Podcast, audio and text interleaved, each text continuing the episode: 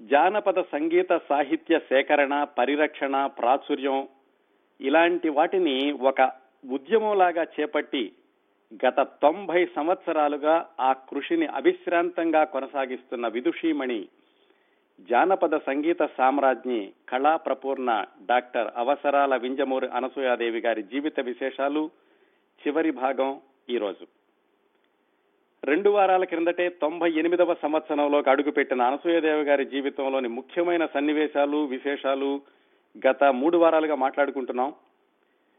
కాకినాడలో అనసూయాదేవి గారి బాల్యం దగ్గర నుంచి ప్రారంభించి చిన్నతనంలోనే వాళ్ళ నాన్నగారు ఆమెకి సంగీత శిక్షణ ఇవ్వడం ప్రారంభించడం అలాగే వల్లూరి జగన్నాథరావు గారు అనేటటువంటి సంగీత మాస్టారు ఆమెకి జానపద గీతాలతోటి పరిచయం ఏర్పరచడం ఆయనే మద్రాసు తీసుకెళ్ళి మొట్టమొదటిసారిగా రికార్డు ఇంపించడం ఆ తరువాత అంచెలంచెలుగా ఆవిడ జానపద సంగీతంలోనూ లలిత సంగీతంలోనూ ఒక్కొక్క మెట్టే ఎదుగుతూ ఆమె ఒక్కరితే రెండు మూడు గంటల పాటు లలిత జానపద సంగీత కచేరీలు చేస్తూ ఆ రోజుల్లో రంగస్థలం మీద సూపర్ సింగర్గా పేరు తెచ్చుకున్నారు. ఆ తరువాత ఆకాశవాణిలోకి వెళ్ళడం అక్కడ తాత్కాలికంగా ఉద్యోగం చేయడం ఆ విశేషాలు కూడా మాట్లాడుకున్నాం. ఆమె ఇరవై ఐదవ పుట్టినరోజు సందర్భంగా ఒక క్షణంలో తీసుకున్నటువంటి నిర్ణయంతో వివాహం కావడం ఆ తర్వాత ఐదుగురు సంతానం నలభై సంవత్సరాల వైవాహిక జీవితం ఎన్ని జీవితంలో ఒడిదుడుకులున్నా కానీ కుటుంబ బాధ్యతలున్నా కానీ ఈ జానపద సంగీతాన్ని సేకరించడం దానిని పోషించడం దాన్ని గ్రంథస్థ చేయడం అనేటటువంటి కార్యక్రమాలను మాత్రం ఎక్కడా కుంటు పడకుండా ఆవిడ ఓపిక ఉన్నంత వరకు అంటే దాదాపుగా ఐదారు సంవత్సరాల క్రిందట వరకు కూడా ఆ కార్యక్రమాన్ని కొనసాగిస్తూ వచ్చారు. ఈ విశేషాలన్నీ క్రిందటి వారం వరకు మాట్లాడుకున్నాం. ఇంకా ఈరోజు చివరి భాగంలో అనసూయాదేవి గారు సేకరించినటువంటి జానపద గీతాల్లో కొన్నింటి యొక్క పుట్టు పూర్వోత్తరాలు అనసూయాదేవి గారికి తెలుగు చలనచిత్ర రంగంతో ఉన్నటువంటి అనుబంధం ప్రముఖులతో ఉన్న జ్ఞాపకాలు ఈ విశేషాలు ఈరోజు మాట్లాడుకుందాం. ఇప్పట్లో అంటే చాలా వరకు జానపద గీతాలు లాంటివి చాలా మంది ఈ గీత రచయితలు వ్రాస్తున్నారు అలాగే వాటికి సంగీతం సమకూరుస్తున్నారు జానపద గీతాలతోటి పుస్తకాలు కూడా లభ్యమవుతున్నాయి. కానీ అలనాటి జానపద గీతాలు అంటే వంద సంవత్సరాల క్రిందట ఎనభై తొంభై సంవత్సరాల క్రిందట చూసుకుంటే అప్పట్లో జానపద గీతాలు అంటే ప్రజల ముఖ్యంగా పల్లె ప్రజల యొక్క వాళ్ళ జీవన విధానాల్లో నుంచి పుట్టినటువంటి పాటలు. ఆ రోజుల్లో ఏమిటంటే వాటికి ఎవరూ ప్రత్యేకంగా ఫలానా వాళ్ళు రాశారని కానీ ఫలానా వాళ్ళు బాణీలు కట్టారని కానీ చెప్పలేం. ఎక్కడో ఎప్పుడో మొదలై అలాగా ప్రజల నోళ్ళలో నానుతూ ఒక తరం నుంచి మరో తరానికి ప్రవహిస్తూ వచ్చాయి ఈ దశాబ్దాల నాటి జానపద గీతాలు.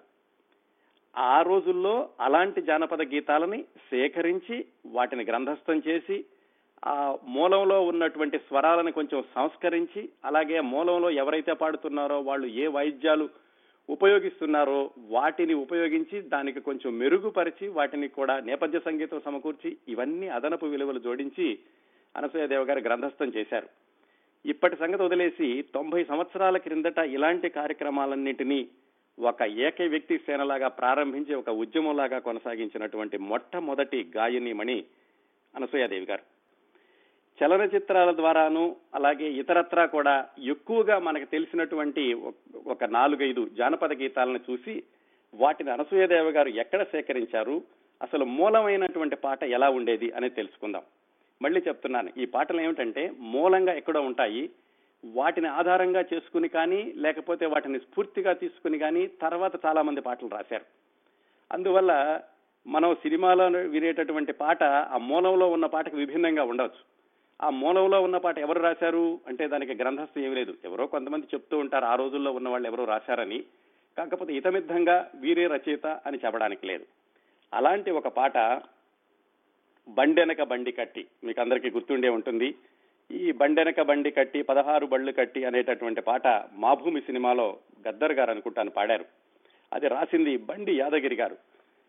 ఈ మాభూమి సినిమాలో ఉన్నటువంటి బండెనక బండి కట్టి అనే పాటకి స్వరాలు సమకూర్చింది కూడా అనసూయాదేవి గారి చెల్లెలు వింజమూరి సీతాదేవి గారు. ఆ చిత్రానికి ఇద్దరు ముగ్గురు సంగీత దర్శకులు పనిచేశారు వివిధ విభాగాల్లో. అంటే నేపథ్య సంగీతం ఒకరు అలాగే ఆర్కెస్ట్రజిస్ట్ ఒకరు అలాగా. ఈ పాటని అనసూయాదేవి గారు పంతొమ్మిది వందల ముప్పై ఎనిమిదిలోనే అంటే చాలా వ్యత్యాసం ఉంటుంది గమనించండి. మనం సినిమాలో వినేటటువంటి పాటలోని సాహిత్యానికి జానపద గీతానికి ఆ సాహిత్యంలో ఉన్నటువంటి వ్యత్యాసాలు గమనిద్దాం. లో ఉన్న పాట ఎలా ఉంటుందంటే బండెనక బండి కట్టి పదహారు బళ్ళె కట్టి నీవేడ ఉంటివయ్యో బండోళ్ళ గురువులయ్య నీవేడ కులికితయ్యో బండోళ్ళ గురువులయ్య అని ఉంటుంది. బండోళ్ళ గురువులయ్య అంటే బండి నడిపేటటువంటి వాళ్ళకి గురువు లాంటి వాడా అని అర్థం అనమాట బండెనక బండి మీద పదహారు బండ్ల మీద పడుసూల పలుకులాట పలుకూల పలువరుస నీవేడ ఆగితయ్యో నీవేడ నిలిచితయ్యో బండోళ్ళ గురువలయ. ఇలా సాగుతుంది పాట. ఈ పాట యొక్క అర్థాన్ని జాగ్రత్తగా గమనిస్తే తెలిసేది ఏమిటంటే బండి వాళ్ళందరూ ఇలా ఒకదానికి ఒక ఒకదాని వెనకాల ఒకటి బండి కట్టుకుంటూ ఒక పదహారు బళ్ళు వెళుతున్నాయి. వాటన్నిటికీ ఒక లీడర్ లాంటి వాడు ఒక నాయకుడు లాంటి వాడు ఉన్నాడు. అతనే బండి వాళ్ళ యొక్క గురువు. ఆ గురువుని ఉద్దేశిస్తూ వ్రాసినటువంటి పాట ఈ బండెనక బండి కట్టి అనేది ఏం చెప్తారంటే ఈ పాటలను నడిరేయి నిద్దరేయి సడిలేను ఎడ్లగంట సుక్కల్లో చంద్రుడేడి సోలింది మిన్నేరు అలా వెళతాను ఈ బళ్ళని నేను. ఆ వెళుతున్నప్పుడు నీ వేడ పలుకుదువో బండోళ్ళ గురువులయ్యా నీ వేడ కులుకుదువో బండోళ్ళ గురువులయ్యా నువ్వు మాట్లాడ కనీసం ఎవరైనా పిలిస్తే అలాగే నువ్వు నిద్రపోమాకు అని ఆ బండి వాళ్ళ యొక్క గురువుకి సంబోధిస్తూ వ్రాసినటువంటి ఈ మూలమైన పాట బండెనక బండి కట్టి అనేది. ఇది పంతొమ్మిది వందల ముప్పై ఎనిమిదిలో అనసూయదేవి గారు సేకరించింది. అలాగే ఇంకొక పాట బేట్రాయి స్వామి దేవుడా అని ఇటీవల పవన్ కళ్యాణ్ గారు పాడగా మీరందరూ విన్నారు కదా. ఆ పాట అది ఒరిజినల్గా ఏమిటంటే పండుగ పాట. ఒక విధంగా భక్తి ఈ కీర్తన దేవుడి కీర్తన లాంటిది కూడానది. ఆ పాటని అనసూయాదేవి గారు ఈ అనంతపురం పరిసర ప్రాంతాల్లో అనంతపురం బెంగళూరు ఆ పరిసర ప్రాంతాల్లో సేకరించారు. ఇది కూడా పంతొమ్మిది వందల నలభై నలభై రెండు ప్రాంతాల్లో ఆవిడ సేకరించినటువంటి పాట. ఈ పాటను సేకరించాక దాని యొక్క స్వరం ఏమిటో గుర్తుపట్టి అది కీరవాణి స్వరంలో ఉంటుంది. దానికి నొటేషన్స్ వ్రాసి ఆ- పాటను కూడా గ్రంథస్థం చేసి పుస్తకంలో ప్రచురించారు. ఎప్పుడో ఇదంతా కూడా దశాబ్దాల క్రిందట. ఆ పాట ఒరిజినల్ పాట పది చరణాలు ఉంటుంది అంటే నిజానికి ఆ పాట ఏమిటంటే బేట్రాయి స్వామి దేవుడా అనేది దశావతారాలను వర్ణించే పాట. ఒక్కొక్క చరణంలో ఒక్కొక్క అవతారాన్ని వర్ణిస్తూ పది అవతారాలకి పది చరణాలు ఉంటాయి దానిలోను. ఇందులో ఉన్నటువంటి యాస అది గమనిస్తే కనుక మనకి ఆ రాయలసీమ యాస అటు నుంచి ఆ బెంగుళూరు కన్నడ ఆ రెండు కలిసినటువంటిది అట్లా అనిపిస్తూ ఉంటుంది. చిట్ట చివరి చరణం ఒకటి చెప్తాను మీకు దీంట్లో ఉన్నది. ఇది సినిమాలో కానీ ఎక్కడా లేదు ఇది. మామూలుగా బయట పాడేవాళ్ళు పాడుతూ ఉంటారు ఈ పది చరణాలు కూడాను. కలికి నా దొరవు నీవేరా నా తోడ పలకవేమి బాలకృష్ణుడా సిల్లగట్టు పురమునందు సిన్ని గోపాలుడై పిల్లగూవి పట్టుకొని పేటపేట తిరిగినోడా? ఆ కలికి అవతారంలో వెత్తినటువంటి శ్రీకృష్ణుడా అంటూ అది చిట్ట చివరి చరణంలో ఉంటుంది. అది ఈ బేట్రాయి స్వామిదేవుడా అనే పాట యొక్క నేపథ్యం. ఎంత ఉద్యమంలాగా ఈ పాటలను సేకరించారని చెప్పుకున్నాం కదా దానికి ఒక ఉదాహరణ. అనసూయాదేవి గారు మద్రాసులో ఉన్నప్పుడు వాళ్ళ ఇంటి పని మనిషి ఆమె పేరు భ్రమర. అది పంతొమ్మిది వందల యాభై నాలుగులో వాళ్ళ ఇంటి పని మనిషి ఏదో పాట పాడుకుంటుంటే ఆ పాట ఏమిటి అని అడిగి దాన్ని వ్రాసుకుని దానికి స్వరాలు సమకూర్చారు. అది శంకరాభరణ స్వరంలో ఉంటుంది. ఆ పాట ఏమిటంటే విత్తనం విత్తనం వేసినే ఏమి విత్తనం వేసినే జలావారి తోటలోన జామ విత్తం వేసినే వినండోయ్ గొబ్బిళ్ళ పాట అన్నమాట ఇది. దుక్కులు దుక్కులు దున్నరే ఏమి దుక్కులు దున్నరే జలావారి తోటలోన జామ దుక్కులు దున్నరే అలా మొదలవుతుంది. ఈ పాటని వాళ్ళ పని మనిషి దగ్గర నుంచి సేకరించారు. ఉదాహరణకి ఎందుకు చెప్పానంటే ఆవిడ ఉద్యమం అన్న దాంట్లో ఎక్కడ పాట దొరికితే అక్కడ దాన్ని సేకరించడం దాన్ని సంస్కరించడం దానికి స్వరాలు సమకూర్చడం అలా చేశారు. ఒకసారి సింహాచల ఆ దేవాలయం దగ్గరికి ఎక్కడికో వెళ్ళినప్పుడు ఆ భిక్షగత పాడుకుంటుంటే ఆమె దగ్గర కూర్చుని ఆమె రాసుకునేటటువంటి పాటని పాడి ఆ పాటను రాసుకుని దాన్ని కూడా గ్రంథస్థం చేశారు. అలాగే ఈ తెలుగు సినిమాలు వచ్చినటువంటి కొత్తలో నీకు నీ వారు లేరు నాకు నా వారు లేరు అని ఒక పాట ఉంటుంది జానపద గీతం లాగా. ఆ దాన్ని అనసూయాదేవి గారు ఆమె గురువు గారైనటువంటి వల్లూరి జగన్నాథరావు గారు పంతొమ్మిది వందల ముప్పై ఆరులోనే అంటే ఆమెకి దాదాపుగా పదహారు సంవత్సరాల వయసు ఉండగా ఆమెకి పాటలు నేర్పుతూ ఉండగా వల్లూరి జగన్నాథరావు గారు ఇచ్చినటువంటి పాట నీకు నా వారు లేరు నాకు నా వారు లేరు ఏటు వద్దున ఇల్లు కడదాము పదరా చల్మోహన రంగ అనేది. అది నట భైరవి స్వరాల్లో ఉందట ఆ పాట. దాని తర్వాత చాలా రూపాంతరాలు చాలా సినిమాల్లో ఉపయోగించుకోవడం అవన్నీ జరిగినాయి అనుకోండి. ఇంకొక పాట బండీరా పొగ బండీరా దొరలెక్కే రైలు బండీరా అని ఒక పాట ఉంది మీలో చాలా మంది వినే ఉంటారు. దాన్ని అనసూయాదేవి గారు బెంగుళూరులో సేకరించారట.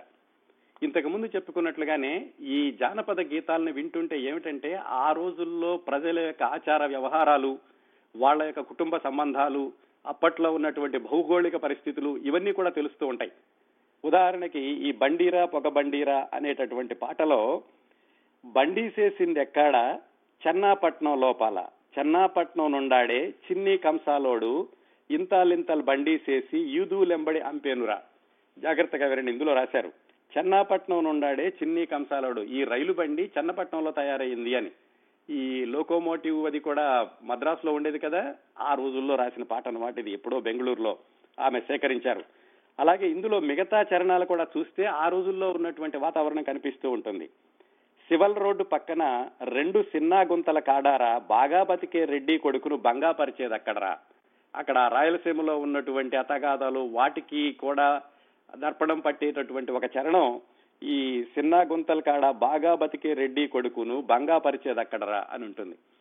ఈ జానపద గీతాలు ఏదో మనం మామూలుగా వినేస్తూ ఉంటాం కానీ జాగ్రత్తగా గమనిస్తే ఇలాంటి విలువైనటువంటి సమాచారం చాలా లభిస్తూ ఉంటుంది. అందుకే ఇది ఎవరో ఒకళ్ళు ఒక టేబుల్ దగ్గర కూర్చుని లేకపోతే దీన్ని రాయాలి అని క- ఖచ్చితంగా దానికోసం సాహిత్యాన్ని సమకూర్చడం కాకుండా ఇది ప్రజల నోళ్ళలో నుంచి వచ్చింది కాబట్టి ఇంతగా ఆ ప్రజల యొక్క జీవిత విధానం ఈ జానపద గీతాల్లో ప్రతిబింబించడం మనం ప్రతి పాటలోనూ చూస్తూ ఉంటాం. ఇలాంటిది నేను కేవలం నాలుగైదు ఉదాహరణలు మాత్రమే చెప్పాను. అనసూయాదేవి గారు వందలాది పాటల్ని సేకరించి ఏడు పుస్తకాలుగా దీన్ని ప్రచురించారు. ఏడు వాల్యూమ్స్గా ప్రచురించి ఈ జానపద గీతాలన్నిటికీ కూడా స్వరాలు సమకూర్చారు. ఎవరైనా కొత్తగా నేర్చుకోవాలనుకుంటే సంగీత పాఠాలు నేర్పే వాళ్ళకి కానీ నేర్చుకునే వాళ్ళకి కానీ అరటిపండు వలిచి చేతిలో పెట్టినట్టుగా ఉంటుంది. ఇందులోని స్వరాలు అవి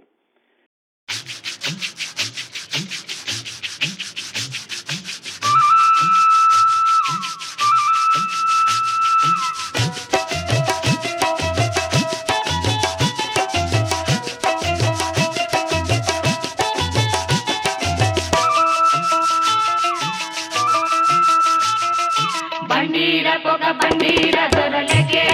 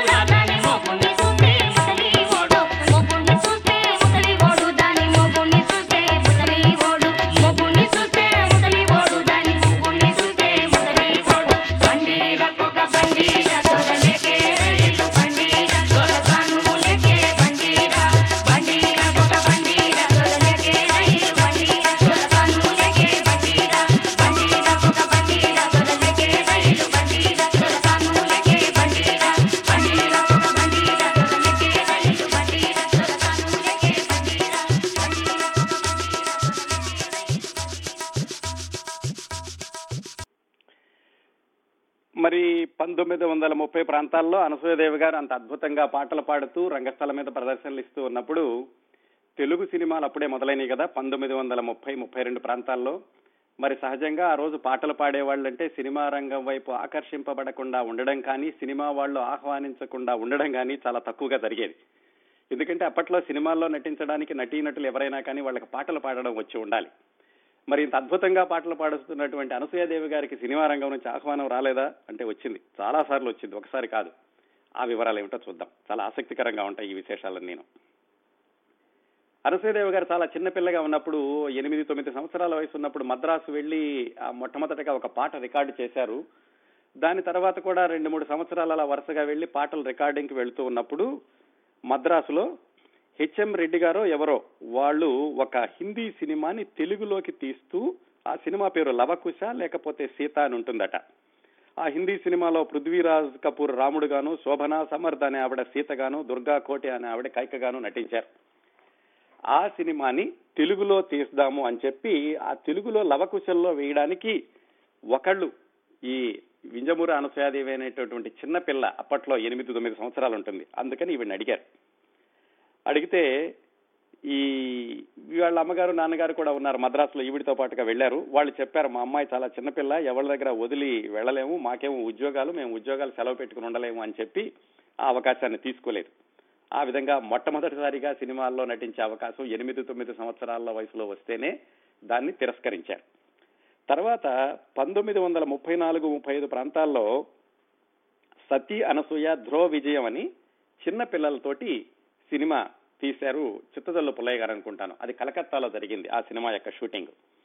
ఆ సినిమాకి ఆర్ట్ డైరెక్టర్గా అడవి బాపిరాజు గారు ఉండేవాళ్ళు. అడవి బాపిరాజు గారు అంటే ప్రముఖ రచయిత చిత్రకారుడు. ఆయన దేవులపల్లి కృష్ణ శాస్త్రి గారికి చాలా ఆప్త మిత్రులు. అందుకని మరి దేవులపల్లి కృష్ణ శాస్త్రి గారి మేనకోడలే కదా ఈమె? దేవులపల్లి కృష్ణ శాస్త్రి గారికి ఇంటి దగ్గర వచ్చినప్పుడు ఈ పిల్లని చూస్తూ ఉండేవాళ్ళు. ఆయన రికమెండేషన్ తోటి ఆ సతీ అనసూయ ధ్రువ విజయం అనే చిన్నపిల్లల సినిమాలో కూడా వేషం వేయమని వాళ్ళు అడిగారు.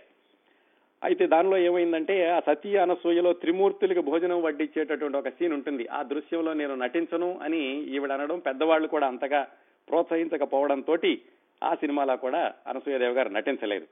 ఆ ఆ స్థానంలో అంటే అనసూయదేవి గారు నటించాల్సినటువంటి స్థానంలో ఆ సినిమాలో కృష్ణవేణి గారు రావు బాలసరస్వతి గారు నటించినట్లున్నారు.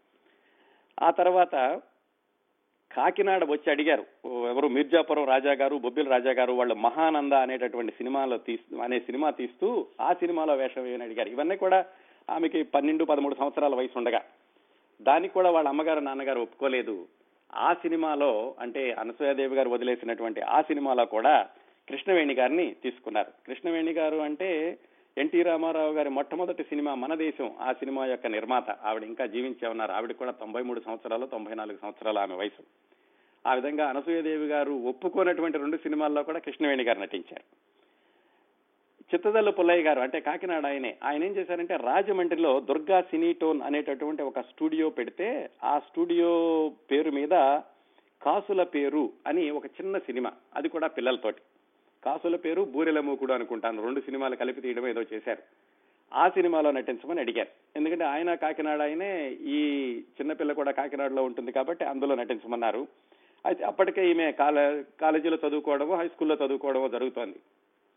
అందుకని పెద్దవాళ్ళు చెప్పారు మేము కాలేజీ మాన్పి పంపించలేము అనేసరికి ఆ వేషానికి కూడా వెళ్ళలేదు. అలాగా అనసూయదేవ గారు వదిలేసినటువంటి ఆవేశానికి తాడేపల్లిగూడెం దగ్గరలో పెంటపాడు అని ఒక ఊరుంది. ఆ ఊరు నుంచి ఒక అమ్మాయిని తీసుకొచ్చి ఆ సినిమాలో నటింపచేశారు ఆ అమ్మాయి పేరు పుష్పవల్లి. ఆ పుష్పవల్లి గారి అమ్మాయే ప్రముఖ హిందీ హీరోయిన్ రేఖ. ఇంకా కొంచెం ముందలకు వస్తే పంతొమ్మిది వందల నలభై ప్రాంతాలు వచ్చేసరికి గూడవల్లి రామబ్రహ్మం గారు ఇల్లాలు అనేటటువంటి సినిమా తీస్తూ దాంట్లో కాంచనమాల పక్కనే సమానమైనటువంటి ప్రాతినిధ్యం ఉన్నటువంటి పాత్ర పోషిస్తా పోషించమని అడిగారు. సినిమాల్లో నటించాలని చిన్నప్పటి నుంచి ఆమెకి లేదు పెద్దవాళ్ళకి లేదు. కేవలం పాటలు పాడడం సంగీతం అంతవరకే అనుకున్నారు. ఆ విష ఆ సినిమాలో కూడా నటించలేదు. దానిలో నటించిన ఆవిడ లక్ష్మీ రాజ్యం ఆ తర్వాత నర్తనశాల లాంటి సినిమాలు తీశారు. ఆవిడ ఆ ఇల్లాలు సినిమాలో నటించారు. ఇంకా చిట్ట చివరిసారిగా ఈ వీళ్ళందరూ అడగడం వీళ్ళు వద్దనడం అనేటటువంటి ప్రయత్నాలకి చిట్ట చివరిసారిగా ఏం జరిగిందంటే చెంచు లక్ష్మి అని ఆ సినిమాలో నటించమని సౌందరరాజన్. తమిళనాడు టాకీస్ అని ఒకటి ఉండేది. దాని నిర్మాత దర్శకుడు సౌందరరాజన్. ఆయన తీసినటువంటి సినిమాని అదృష్ట దీపుడు దాంట్లో గుమ్మడి గారు మొట్టమొదటిసారిగా నటించారు. వాళ్ళు చెంచులక్ష్మి అనే సినిమా తీస్తూ కాకినాడ వచ్చి వీళ్ళింట్లోనే మకాం పెట్టి రెండు మూడు రోజులు ఉండి పెద్దవాళ్ళని బతిమాలారు అనసూయదేవి గారిని బతిమాలారు. దీంట్లో చెంచులక్ష్మిగా నటించడానికి రండి. పాటలు అవి కూడా చాలా పాడే అవకాశం ఉంటుంది. అలాగే వేరే నటులు ఎవరు ముట్టుకోవడం కానీ ఇలాంటిది లేకుండా చాలా సభ్యతగా తీస్తాము. వాళ్ళు పదే పదే అడిగారు కానీ పెద్దవాళ్ళు చెప్పారు. ఇంకా ఈ ప్రయత్నాలు మానుకోండి. సినిమాల్లో నటించడానికి మా అమ్మాయికి ఎట్టి పరిస్థితుల్లో ఇష్టం లేదు. పైగా వాళ్ళ అమ్మగారు అన్నారట మా అనసూయ సినిమాలో వేషం వేస్తే నేను నూతిలో దూకాల్సిందే అని. దాంతో సినిమాలో నటించడం అనేటటువంటి అడిగే వాళ్ళు తగ్గిపోయారు అక్కడి నుంచిను. ఇంకా అనసూయదేవి గారు ఎలాగూ ఈ సంగీతంలో ముందుకు వెళ్తూనే ఉన్నారు. సంగీతంలో ప్రయోగాలు చేస్తున్నారు. సంగీతంలో ప్రదర్శనలు ఇస్తున్నారు. మద్రాసు వెళ్ళి వస్తున్నారు. ఆకాశవాణిలో కార్యక్రమాలు ఇస్తున్నారు. అలా వెళుతున్న రోజుల్లో పంతొమ్మిది వందల నలభై మూడు ప్రాంతాల్లో అనుకుంటాను. తమిళ నిర్మాత ఒక ఆయన కె. సుబ్రహ్మణ్యం అని ఆయన వికటయోగి అనేటటువంటి ఒక తమిళ సినిమా తీస్తూ దాంట్లో ఒక రెండు పాటలకి బాణీలు ఇస్తావా అమ్మాయి అని అడిగారు. అయితే రెండు పాటలే కాబట్టి పూర్తి సంగీత దర్శకత్వం కాదు సరే రెండు పాటలకి అనసూయదేవ్ గారు ఏవో బాణీలు ఇచ్చారు. ఆ పాటలు పాడాల్సిన ఆయన పియు చిన్నప్ప. ఆయన అప్పటికే సినిమాల్లో చాలా ప్రసిద్ధమైనటువంటి నటుడు. సరే ఎవరు సంగీతం సమకూర్చారు అని అడిగితే వీళ్ళు చెప్పారు. ఆయనకి నేను ఈ పాటలు పాడను. ఎవరో చిన్నపిల్ల పైగా తెలుగు అమ్మాయి ఆ అమ్మాయి సంగీతం సమకూర్చినటువంటి పాటలు నేను పాడడం ఏంటి అని ఆయన పాడనని పేచి పెట్టుకున్నారు. ఈ నిర్మాతకేమో చాలా బాగా నచ్చింది ఈ బాణీలు. ఏం చేయాలి? సరిగ్గా అదే సమయంలో మద్రాసులోనే ఒక రంగస్థలం మీద అనసూయాదేవి గారి పాట కచేరీ జరుగుతోంది. ఆ పాట కచేరీకి ఆ చిన్నప్ప గారిని తీసుకుని సుబ్రహ్మణ్యం గారు అనేటటువంటి డైరెక్టర్ గారు వెళ్ళారు. అక్కడ అనసూయదేవి గారు పాటలన్నీ పాడుతున్నారు అవన్నీ వింటున్నారు. చిన్నప్ప గారికి కొంచెం మంచి ఉద్దేశం కలగడం ప్రారంభించింది. అమ్మాయి బాగానే పాడుతోంది అని. ఈ సుబ్రహ్మణ్యం గారు ఒక చీటీ పంపించారు. అమ్మాయి నువ్వు మా సినిమాకి బాణీలు కట్టినటువంటి పాట కూడా పాడు అని. ఆ పాటలు కూడా పాడారు అనసూయదేవి గారు. అవి నచ్చి చిన్నప్ప గారికి సరే నేను తప్పనిసరిగా పాడతానన్నారు. ఆ విధంగా అనసూయదేవి గారు మొట్టమొదటిగా మొట్టమొదటిసారిగా సినిమాకి సంగీతం సమకూర్చింది అని చెప్పుకోవాలంటే వికట యోగి అనే తమిళ సినిమా. కాకపోతే పూర్తి స్థాయి సంగీత దర్శకురాలు కాదు. కేవలం ఒకటి రెండు పాటలు మాత్రమే దానికి బాణీలు కట్టారు కాబట్టి దాంట్లో తెర మీద కానీ సంగీత దర్శకురాలని కానీ ఆవిడ పేరేమీ లేదు కానీ రెండు పాటలకు మాత్రం సంగీతం ఇచ్చారు. దీన్ని ప్రయత్నాల తర్వాత పంతొమ్మిది వందల నలభై తొమ్మిది యాభై ప్రాంతాల్లో ఒక అద్భుతమైనటువంటి తెలుగు సినిమా కళాఖండం అనే అనే చిత్రానిలోని పాటలకి బాణీలు సమకూర్చే అవకాశం వచ్చింది అనసూయాదేవి గారికి. అది ఎలా జరిగిందంటే ఆ సినిమా పేరు మల్లీశ్వరి. బిఎన్ రెడ్డి గారు తీసినటువంటి మల్లీశ్వరి. ఎస్ రాజేశ్వరరావు గారు సంగీతం సమకూర్చారు అందరికీ తెలుసు ఆ విషయం. ఆ మల్లీశ్వరి సినిమాలో పాటలు రాయడానికని బిఎన్ రెడ్డి గారు అప్పటికి చాలా రోజుల నుంచి ఆయనకు పరిచయం ఉన్నటువంటి దేవులపల్లి కృష్ణశాస్త్రి గారిని పిలిచారు. అంతకుముందు చాలా సంవత్సరాలుగా అడుగుతున్నారు ఆయన ఇదిగో రాస్తాను అదిగో రాస్తాను అంటున్నారు కానీ ఆయన మద్రాసు రాలేదు. ఎలాగైతే ఈ మల్లీశ్వరి సినిమాకి పాటలు రాయడానికి ఆయన ఒప్పించారు. మరి దేవులపల్లి కృష్ణశాస్త్రి గారి మేనకోడలే వింజమూరు అనసూయాదేవి గారు. అప్పటికే మద్రాసులోనే ఉన్నారు ఆమె వివాహం కూడా చేసుకుని. ఆ సందర్భంలో వాళ్ళ మామయ్య గారు మద్రాసు వచ్చి సినిమా పాటలు రాయడానికి వెళ్ళినప్పుడు సహజంగానే మరి అప్పటి వరకు దేవులపల్లి కృష్ణశాస్త్రి గారి యొక్క పాటలన్నిటికీ స్వరాలు సమకూర్చింది వింజమూరి అనసూయాదేవి గారి. ఆ అనుభవంతో బిఎన్ రెడ్డి గారు అనసూయాదేవి గారిని ఒక అప్పగింతల పాట ఉందమ్మా మా సినిమాలో దీనికి ఏమైనా ట్యూన్ పెడతావా అని అడిగారు. అయితే అప్పటికే దేవులపల్లి కృష్ణశాస్త్రి గారు విడిగా రాసినటువంటి ఒక అప్పగింతల పాట ఉంటే దీనికి అప్పటికే నేను ఒక స్వరం సమకూర్చాను అని వినిపించారు. ఇదే బాణీలో మరొక బాణి ఇదే ఛాయలో మరొక బాణి వినిపిస్తే బాగుంటుంది మా సినిమాకి అని అప్పగింతల పాటకు ఒకదానికి ఆయన అనసూయదేవి గారితోటి స్వరాలు సమకూర్చమని అడిగి తీసుకున్నారట. ఆ తర్వాత బిఎన్ రెడ్డి గారికి బాగా ఇష్టమైంది యమన్ కళ్యాణి రాగం. ఆ రాగంలో ధీర సమీరే యమునా తీరే అనేటటువంటి అష్టపది ఆ అష్టపది ఛాయల్లో ఉండేలాగా ఒక ట్యూన్ అడిగి తీసుకున్నారు. ఆ ట్యూన్ కూడా అనసూయాదేవి గారు ఇచ్చారట. అయితే ఏమైంది? దానికి తగినట్లుగా పాట రాయమని చెప్పి ఆ సందర్భానికి తగినట్లుగా పాట రాయమని దేవులపల్లి కృష్ణశాస్త్రి గారిని అడిగితే దేవులపల్లి కృష్ణశాస్త్రి గారు చాలా రోజులు ఆ పాట రాయలేదు. దాంతో బిఎన్ రెడ్డి గారు ఏమన్నారంటే నువ్వు పాట రాయకపోతే కనుక నేను ఇంకా ఈ ధీర సమీరే యమునా తీరే అనే పాటనే అనే అష్టపదినే పెట్టేస్తాను అన్నారు. చిట్ట చివరి నిమిషం నిమిషంలో దేవులపల్లి కృష్ణశాస్త్రి గారు ఆ పాట రాసివ్వడం అది ఆ సినిమాలో ఉండడం అది అత్యద్భుతంగా ప్రజాదరణ చూరగొనడం మీ అందరికీ తెలిసిందే. ఆ పాటే మనసున మల్లెల మాలలోగిని. ఆ విధంగా ఆ మనసుల మల్లెల మాలలోగిని అనేటటువంటి పాటకి మూలమైనటువంటి స్వరాన్ని కూడా నేనే ఇచ్చాను అని అనసూయదేవి గారు చాలా సార్లు చెప్పారు. ఈ రెండే కాకుండా ఇంకా మల్లేశ్వరి సినిమాలో పిలిచిన బిగుబటరా అనేటటువంటి మనసున మల్లెల మాలలోకినే కాకుండా పిలిచిన బొగ్గువటరా అలాగే ఎవరే పిలిచే రల్లరల్లన అనేటటువంటి మరో రెండు పాటలకి మొత్తం మూడు పాటలకో నాలుగు పాటలకో స్వరాలు నేను సమకూర్చాను. కాకపోతే నేను సంగీత దర్శకురాలని కాదు కాబట్టి నా పేరు వెయ్యమని నేను అడగలేదు. దీనికి రుజువు కావాలంటే కనుక ఆ పాటలు పాడే సమయంలో రెండు పాటల్లో నేను కోరస్ కూడా కలిపాను అని అనసూయదేవి గారు చాలా సార్లు చెప్పారు. అయితే అప్పట్లో అడగలేదు ఆమె కూడా నా పేరు వెయ్యమని. బిఎన్ రెడ్డి గారు కూడా వెయ్యలేదు. ఎందుకంటే కేవలం రెండు మూడు పాటలకే కాబట్టి మిగతా పాటలన్నీ రాజేశ్వరరావు గారు చేశారు కాబట్టి. ఆ సినిమా యొక్క ప్రివ్యూకి వెళ్ళినప్పుడు అందరూ కూడా పాటలు చాలా బాగున్నాయి చాలా బాగున్నాయి అభినందిస్తుంటే ఇవిడ అనుకున్నారట అయ్యో నేను అడిగితే బాగుండేది ఎందుకు అడగలేదు నేను? నా పేరు వేయమని అనుకున్నారట. మరి ఆ- ఆ విషయం బిఎన్ రెడ్డి గారు గ్రహించారో ఏమో కానీ ఆయనే అనసూయదేవి గారికి వచ్చి అనసూయదేవి గారి దగ్గరకు వచ్చి నువ్వేం బాధపడకమ్మా ఈ సినిమాలో నీ పేరు వేయలేదని తర్వాత సినిమాకి మాత్రం పూర్తిగా నీకే సంగీత దర్శకత్వం ఇప్పిస్తాను అని చెప్పారు. అలా ఆయన వాగ్దానం చేసినటువంటి సినిమా బంగారు పాప. ఆ సినిమాకి అనసూయాదేవి గారు సంగీత దర్శకత్వం అని అద్దేపల్లి రామారావు గారు అని ఆయన ఆర్కెస్ట్రేషన్ అని ఆ సినిమా యొక్క ప్రారంభోత్సవ సందర్భంలో ప్రకటన ఇచ్చారు. అలాగే అనసూయదేవి గారు పాటలకు కూడా స్వరాలన్నీ సమకూరుస్తున్నారు. రికార్డింగ్ కూడా జరుగుతున్న రోజుల్లో అనసూయాదేవి గారికి ఇంకొక అవకాశం వచ్చింది. అది అగ్గిరాముడు అనే సినిమా. ఆ అగ్గిరాముడు అనేటటువంటి సినిమాకి జానపద పాటలు ఉన్నాయి రెండు. దానికి మీరు ట్యూన్స్ కట్టాలి కోయంబత్తూరు రండి అని వాళ్ళు పిలిచారు. అయితే ఇక్కడ బంగారు పాప పాటలు రికార్డింగ్లో ఉన్నాయి కాబట్టి నేను రాలేను అని చెబుతుంటే బిఎన్ రెడ్డి గారు చెప్పారు. నువ్వు ట్యూన్స్ అన్ని పూర్తి చేశావు కదా సరే వెళ్ళిరా అగ్గిరాముడు సినిమాకి. ఇక్కడ ఎలాగో ఆర్కెస్ట్రా చేసినాయి కాబట్టి ఎద్దేపల్లి రామారావు గారు చూసుకుంటారు అని అనసూయదేవి గారిని పంపించారు. అనసూయదేవి గారు అగ్గిరాముడు సినిమా కోసమని కోయంబత్తూరు వెళ్ళారు. అక్కడ వాళ్ళు రెండు వారాలు ఒక వారం రెండు రోజులు అనుకున్నది దాదాపుగా మూడు నాలుగు వారాల వరకు అయింది. వాళ్ళకేవో ఇబ్బందులు వచ్చి అలాగా ఇరవై రోజులు అయ్యేసరికి అనసూయదేవి గారు చెప్పారు ఆ శ్రీరాములు నాయుడు గారికి ఆ అగ్గిరాముడు సినిమా తీస్తున్న ఆయనకి. నాకు ఇలాగ అక్కడ బంగారు పాప సినిమా ఆగిపోతుంది అక్కడ నేను ఇంకా రికార్డింగ్ చేయాలి అందుకని మీరు రెండు రోజులు అన్నారని వచ్చాను అంటే మొత్తానికి చిట్ట చివరి నిమిషంలో ఆ పాటలకు ఎలాగో ట్యూన్స్ చేయించుకుని వాళ్ళు వెనక్కి పంపించారు. ఆ అగ్గిరాముడు సినిమాలో అనసూయాదేవి గారు బాణీలు కట్టినటువంటి పాట పాలలే రోయి పసరాకు తొక్క కొండా కొనలలోన పండిన దొండా పండు ఈ రెండు పాటలు కూడా ఆవిడ స్వరాలు సమకూర్చారు. ఇవన్నీ కూడా ఒకటి రెండు పాటలే కాబట్టి దేనిలోనూ కూడా ఆవిడ పేరు అంతగా రాలేదు. సరే వెనక్కి వచ్చారు. బంగారు పాప పాటల రికార్డింగ్ ఇంకా జరగకుండా ఉందేమో తను చేయాలేమో అనుకున్నారు. అప్పటికే పాటల రికార్డింగ్ అయిపోయింది. సరే ఎలాగో నేను బాణీలు కట్టాను కదా ఆయన ఆర్కెస్ట్రేషన్ కాబట్టి అంతా అయిపోయింది కదా అనుకున్నారు. చివరికి ఆ సినిమా యొక్క ప్రివ్యూకి వెళ్ళేసరికి ఆ వెండి తెర మీద అనసూయాదేవి గారి పేరు బదులుగా అద్దేపల్లి రామారావు గారి సంగీతం అని ఉంది. తర్వాత బిఎన్ రెడ్డి గారు చెప్పారట నువ్వు వెళ్ళిపోయావమ్మా ఏవో చాలా వ్యవహారాలు జరిగినాయి తెర వెనకాల అందుకని తప్పనిసరి ఆయన పేరే ఇవ్వాల్సి వచ్చింది. నువ్వు ఇచ్చిన బాణీలు కూడా ఒకటి రెండు అటు ఇటు మార్చారు అందువల్ల ఆయన పేరే వేశాము అని చెప్పారట. ఆ విధంగా ఆమె పూర్తిగా సంగీత దర్శకత్వం చేస్తారు అనే ప్రకటన ఇచ్చి కూడా చేయకుండా ఉండిపోయింది ఆ బంగారు పాప చిత్రం. ఇలాగా జరుగుతూ ఉండగా ఈ అనసూయదేవి గారు సదారమ అనేటటువంటి ఒక సినిమా కూడా తెలుగులో తీస్తూ దాంట్లో ఒక పాట కాళికమ్మో కామాక్షమ్మో ఆ పాటకు కూడా ఆమె ట్యూన్ ఇచ్చారు. పెంకి పెళ్ళామని ఒక సినిమా వచ్చింది. దాంట్లో కూడా ఒక రెండు ఎక్కడైతే జానపద గీతాలు ఉన్నాయో వాటన్నిటికీ అనసూయదేవి గారిని పిలుస్తూ ఉండేవాళ్ళు. అలా దానికి ఇచ్చారు.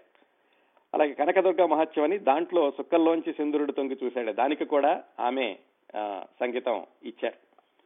అలాగే చాలా రోజుల తర్వాత వచ్చినటువంటి ఒక ఊరి కథ మృణాల సేన్ గారిది. దానిలో కూడా ఒక పాటకి అనసూయదేవి గారి సంగీతం సమకూర్చడమే కాకుండా అనసూయదేవి గారు సీత గారు కలిసి వాయి వాయిద్యాలు లేకుండా ఒక పాట పాడారు. పెళ్ళి పెళ్ళన్నారు పెళ్ళుమన్నాది పెళ్ళైన తెల్లారి సగ్గి బగ్గోల అనేటటువంటి పాట. అది ఒక ఊరి కథలోది. ఈ విధంగా అక్కడక్కడ ఏమిటంటే ఒకటి రెండు పాటలకు మాత్రమే సంగీతం ఇవ్వడం తోటి పూర్తి స్థాయి సంగీత దర్శకురాలుగా అనసూయదేవి గారి పేరు ఎక్కువగా తెర మీద కనిపించలేదు. అయితే ఆ ఆమె యొక్క కోరిక పూర్తి స్థాయి సంగీత దర్శకులుగా దర్శకురాలిగా ఒక సినిమాకి పనిచేయాలి అన్న కోరిక తీరింది. పంతొమ్మిది వందల అరవై రెండులో కన్నడంలో అప్పట్లో చాలా పేరున్నటువంటి కన్నడ హీరో రాజ్ కుమార్ గారు ఆయన హీరోగా వేసినటువంటి సినిమా కృష్ణకుమార్ గారు హీరోయిన్గా వేసిన సినిమా మహాత్మా కబీర్ అని దానికి పూర్తి స్థాయి సంగీత దర్శకురాలిగా ఆవిడ పనిచేశారు. ఆవిడ పేరు కూడా వేశారు దానిలోనూ. దానిలో బాలమురళీకృష్ణ గారు అప్పట్లో బాలమురళీకృష్ణ గారు చాలా బిజీగా ఉండేవాళ్ళు. ఈ కచేరీలతోటి ఆయన ఆకాశవాణి విజయవాడలో విజయవాడ మ్యూజిక్ కాలేజీగా పనిచేస్తూ ఉండేవాళ్ళు. అనసూయదేవి గారు అడిగారని చెప్పి ఆయన సెలవు పెట్టుకుని మద్రాసు వచ్చి ఈ మహాత్మా కబీర్ పాటకు రికార్డింగ్ కూడా చేశారు ఆయన. అలాగే ఘంటసాల గారు కూడా కొన్ని పాటలు పాడారు జానకి గారు పాటలు పాడారు. ఆ పాటలకు కూడా మంచి పేరు వచ్చింది. ఆ పాటలు కూడా ఇప్పుడు కూడా వినొచ్చు. కన్నడంలో బాలమురళీకృష్ణ గారు పాడినటువంటి మహాత్మా కబీర్ పాట అనసూయదేవి గారు మొట్టమొదటిసారిగా పూర్తి స్థాయి సంగీత దర్శకురాలుగా కనిపించినటువంటి చిత్రం. ఆ కన్నడ సినిమా తీసిన ఆయనే తెలుగులో బొమ్మలాట అని ఇంకొక సినిమా తీస్తూ దానికి కూడా అనసూయదేవి గారినే సంగీత దర్శకురాలుగా పెట్టుకున్నారు. అయితే ఆ సినిమా కూడా పాటలన్నీ సమకూర్చారు షూటింగ్ కూడా మొదలైందో మొదలు కాలేదో కానీ మొత్తానికి అది మధ్యలో ఆగిపోయింది. దాంతో తెలుగులో పూర్తి స్థాయి సంగీత దర్శకురాలు అని చూసుకోవాలన్నటువంటి ఆమె కోరిక మాత్రం ఏ సినిమాలోనూ తీరలేదు. కాకపోతే ఆవిడ స్వరాలు సమకూర్చిన పాటలు మాత్రం చాలా ప్రజాదరణ పొంది ఆ సినిమాల్లో ఉన్నాయి. ఇంకా సినిమాలతోటి చిట్ట చివరి అనుబంధం చెప్పుకోవాలంటే పంతొమ్మిది వందల ఎనభై మూడు ఎనభై నాలుగు ప్రాంతాల్లో అప్పటికే అనసూయదేవి గారి భర్త గిరి గారు ఆయన జబ్బుతో ఉన్నారు. ఆయనకి బ్రిడ్జి ఆ ప్యాక్ ఆడడం అనేది అలవాటుగా ఉండేది. అందుకని సాయంకాలం పూట ఆ టీ నగర్ క్లబ్కు వెళ్ళాలని ఆ దగ్గరలో ఏదో ఒక ఫ్లాట్స్ కొనుక్కున్నారు. ఆ ఫ్లాట్లో ఉన్నారు. అనసూయదేవి గారు ఆ దబ్బుతో ఉన్నటువంటి భర్తను చూసుకుంటూ అక్కడ ఉన్నారు. సాయంకాలం పూట క్లబ్కు తీసుకెళ్తూ ఉండేవాళ్ళు. ఆ రోజుల్లోనే అమెరికాలో ఉన్నటువంటి అనసూయదేవి గారి పిల్లల యొక్క పిల్లలు అంటే వాళ్ళ మనవళ్ళు ఇద్దరిని కూడా అనసూయదేవి గారు చూడాల్సినటువంటి పరిస్థితి. ఇద్దరు మనవళ్ళని చూసుకుంటూ అక్కడ మంచం మీద ఉన్నటువంటి భర్తను చూసుకుంటూ అనసూయదేవి గారు ఆ ఫ్లాట్స్లో ఉంటూ ఉండగా ఈ పిల్లలు అల్లరి చేస్తూ పైకి కిందకి వెళ్ళేవాళ్ళు. వాళ్ళని పిలవడానికి ఈవిడ మెట్లు కిందకి వెళ్ళడం పైకి వెళ్ళడం వాళ్ళని బెదిరించి తీసుకురావడం అల్లరి చేయొద్దనడం కోప్పడడం ఇవన్నీ ఆ ఫ్లాట్స్లో ఉన్నటువంటి ఒక ఆయన గమనిస్తున్నాడు. ఆయన పిల్లడు కూడా వీళ్ళ పిల్లలతో కలిసి అల్లరి చేస్తున్నాడు. సరే ఒకసారి అనసూయదేవి గారు ఆ పిల్లలందరినీ పిలిచి నువ్వు ఇలా అల్లరి చేసావంటే మీ నాన్నతో చెప్తాను అని అబ్బాయిని బెదిరించారు. అబ్బాయి వెళ్ళిపోయాడు. రెండు మూడు రోజుల తర్వాత వాళ్ళ నాన్నగారు వచ్చారు. అనసూయదేవి గారు అనుకున్నారు ఓహో వాళ్ళ అబ్బాయిని బెదిరించానని చెప్పి నా నన్ను ఏమైనా అనడానికి వచ్చారేమో అనుకున్నారు. ఆ వచ్చినటువంటి ఆ కుర్రవాడి నాన్నగారు ఎస్. గోపాలరెడ్డి గారు సినిమా ప్రొడ్యూసర్. అప్పట్లో ఆయన మంగమ్మ గారి మనవడు అనేటటువంటి సినిమా తీద్దామని ప్రణాళికల్లో ఉన్నారు. ఆయన వచ్చి అమ్మ మీతో మాట్లాడాలంటే తప్పనిసరిగా రండి. మీ అబ్బాయి గురించా? మా పిల్లలు ఏదో ఆడుకుంటున్నారులంటే అది కాదమ్మా నేను చెప్పాల్సింది. మిమ్మల్ని నేను చాలా రోజులుగా గమనిస్తున్నాను. ఈ పిల్లల్ని మీరు అదిలించడం వాళ్ళందరినీ కూడా ఒక ఒక త్రాట్లో పెట్టాలని చెప్పి వాళ్ళ వెనకాల మీరు పరుగులెత్తడం వాళ్ళు మిమ్మల్ని ఆడించడం ఇవన్నీ చూస్తుంటే మా సినిమాలో ఒక పాత్రకి మీరు సరిపోతారనిపించింది. ఆ మంగమ్మ గారి మనవడిలో మీరు మంగమ్మ పాత్ర వెయ్యండి అని అడిగారు. అయితే అనసూయదేవి గారు అప్పట్లో చెప్పారు నా వయసు అరవై ఐదు సంవత్సరాలు ఇంకా భర్త మంచం మీద ఉన్నారు ఈ పిల్లల్ని చూసుకోవాలి నేను సినిమాల్లో వేషాలు వేయాలన్నటువంటి ఆలోచన నాకు ఏమాత్రం లేదన్నారు. ఆ తర్వాత భానుమతి గారు ఆ వేషం వేశారు. ఆ సందర్భాన్ని పురస్కరించుకుంటూ అనసూయదేవి గారు చెప్పారు భానుమతి గారు లాంటి పాత్ర వేయాల్సిన పాత్ర ఇంకొకళ్ళు వేయాల్సింది కాదు నేను వద్దు అనడం చాలా మంచిదయింది అని చెప్పుకున్నారు. ఆ విధంగా జన్మలో నేను ఇంకా నటించలేను అని దాని తర్వాత అనుకున్నారు తర్వాత అవకాశాలు కూడా లేవనుకోండి. అది అనసూయదేవి గారు వచ్చినటువంటి సినిమాలో నటించడానికి చిట్టచేర అవకాశం. ఇంతే కాకుండా అనసూయదేవి గారు మరి ఆ రోజుల్లో సంగీతంలో అంత పేరు తెచ్చుకుంటూ మద్రాసులోనే నివసిస్తూ ఈ సినిమా వాళ్ళందరితో కూడా స్నేహంగా ఉన్నారు కాబట్టి చాలా మంది స్నేహంగా ఉంటూ ఉండేవాళ్ళు అనసూయదేవి గారితోటి. వాళ్ళ అనుభవాలన్నీ కూడా చెప్ చాలాసార్లు చెప్తూ ఉండేవాళ్ళు అనసూయదేవి గారు ఆమెతో వ్యక్తిగతంగా కలిసి మాట్లాడుతున్నప్పుడు. ఇంతగా ఆమె ఈ సంగీతాన్ని ఒక ఉద్యమంలాగా ఊపిరిలాగా ఆమె రక్తంలో కలిసిపోయినట్లుగా ఇన్ని సంవత్సరాలుగా కొనసాగించారు. ఇప్పటికి కూడా సంగీతం మీద ఆవిడకి ఎంత ప్రేమ ఉంది ఇప్పటికి కూడా పాడుతున్నారు అనడానికి ఉదాహరణ మూడు నాలుగు సంవత్సరాల క్రిందట. అంటే ఇప్పుడు ఆవిడ వయసు తొంభై ఎనిమిది సంవత్సరాలు కదా. దాదాపుగా తొంభై ఐదు సంవత్సరాల వయసులో ఆమె స్వయంగా పాడినటువంటి పాట ఎలా ఉంటుందో ఒకసారి విందామా? చిరునవ్వుతూ కైట పొడుపు సానుల నడచి వచ్చిన దయ్య. నరకము నాకము మరపించుతూ మంచి కల నీ ప్రమాదాన ఊచినది. పూర్వతి పూర్వతి గతులు సౌపర్వమతి శృతులు కార్తీకిక పూర్ణిమ కౌముది భారతులు పరచినవి దిక్కులకు దిక్కులకు అదండి తొంభై ఐదు సంవత్సరాల గాయని పాడినటువంటి పాట. ఇప్పటికీ కూడా ఆవిడకి పాట అంటే పాట అంటే ఎంత ప్రాణం అంటే ఇప్పుడు ఫోన్ చేసినా గానీ ఆవిడ ఫోన్లో ఈ మనం ప్రస్తావించుకున్నటువంటి పాటల్లో ఏ పాట అయినా కానీ అనర్గళంగా పాడగలరు. ఏమాత్రం గుర్తు తెచ్చుకునే అవసరం లేకుండా ఇంకా చిట్ట చివరగా అనసూయదేవి గారికి ప్రముఖులతో ఉన్నటువంటి జ్ఞాపకాలు చాలా ఉన్నాయి. ఆమెకి ఏమిటంటే ఈ ఆటోగ్రాఫ్లు సేకరించడం అలాగే ఉత్తరాలు సేకరించడం పెద్ద హాబీ. మహాత్మా గాంధీ గారి దగ్గర నుంచి ఆటోగ్రాఫ్లు ఉన్నాయి అందరివి కూడా ఒకటి రెండు మాత్రం చెప్తాను. అప్పట్లో ఉన్నటువంటి ప్రముఖ నటీమణి కాంచనమాల. కాంచనమాల గారు అనసూయదేవి గారికి చాలా సన్నిహితులైనటువంటి మిత్రురాలు. ఎందుకంటే అనసూయదేవి గారు మద్రాసు ఈ పాటలు పాడడానికి వెళ్ళే రోజుల్లో కాంచనమాల గారు చాలా ప్రముఖంగా ఉన్నారు ఆ పక్కనే ఉండేవాళ్ళు. పైగా అనసూయదేవి గారు ఆ రోజుల్లో దేనికి ప్రసిద్ధి అంటే దేవులపల్లి కృష్ణ శాస్త్రి గారి పాటలు పాడాలి అంటే అనసూయదేవి గారి దగ్గర నేర్చుకోవాలి అనుకుంటూ ఉండేవాళ్ళు. మరి కాంచనమాల గారు కూడా సినిమాల్లో పాటలు పాడేవాళ్ళు. ఆ ఇంటి పక్కనే వీళ్ళు ఉండడంతో ఆవిడ ప్రముఖ నటీమణి అయినప్పటికీ అనసూయదేవి గారితో చాలా సన్నిహితంగా ఉండేవాళ్ళు. ఇంటికొచ్చి పాటలు నేర్పమని అడిగారట కానీ ఆవిడకి కుదిరేది కాదు. ఎవరికి? కాంచనమాల గారికి. ఏమిటంటే ఆవిడంత బిజీగా ఉండేవాళ్ళు. కానీ ఆ స్నేహం మాత్రం కొనసాగింది. ఆ పంతొమ్మిది వందల నలభై ఒక ప్రాంతాల్లో కాంచనమాల గారు ఈ బాలనాగమ్మ సినిమాలో చిట్ట చివరి సినిమా ఆ సినిమాలో వేషం వేయడానికి ముందు అనసూయదేవి గారికి రాసినటువంటి ఉత్తరం కాంచనమాల గారి దస్తూరితో ఉన్నది. సోదరి వ్రాయాలి వ్రాయాలి అనుకొనచ్చు వ్రాసిన ఉత్తరము చూసి సంతోషంతో పొంగిపోయినాను. అనసూయదేవి గారు ఈ కాంచనమాల గారికి ఒక ఉత్తరం రాశారు. దానికి సమాధానంగా కాంచనమాల గారు రాసింది. నిరుద్యోగ సమస్య పూర్తి అయ్యి నవంబర్ నుండి జమినీలో చేరినాను. తిరిగి ఆరోగ్యం సరిగా లేదు. చాలా బలహీనముగా ఉంటున్నది. రిహార్సల్ కూడా వెళ్ళటలేదు. ఇది ఇప్పటి నా స్థితి. ఇలా రాశారండి కాంచనమాల గారు. ఆ స్థితిలో ఆవిడ తర్వాత బాలనాగమ సినిమాలో నటించడం తర్వాత ఆవిడకి కొంచెం మతి చెల్లించడం అక్కడి నుంచి తెనాలి వెళ్ళిపోయి నలభై సంవత్సరాలు జీవించడం అదంతా వేరే విశేషాలు మనం వేరే కార్యక్రమంలో కూడా మాట్లాడుకున్నాం. ఆ చిట్ట చివరిలో తెనాల్లో ఉన్నప్పుడు ఆమె యొక్క బాగోగులు చూస్తున్నటువంటి ఏది కాంచనమాల గారి బాగోగులు చూస్తున్నటువంటి ఒక లాయర్ గారు శేషాద్రి గారు ఎవరో ఆయన శేషాచారి గారు.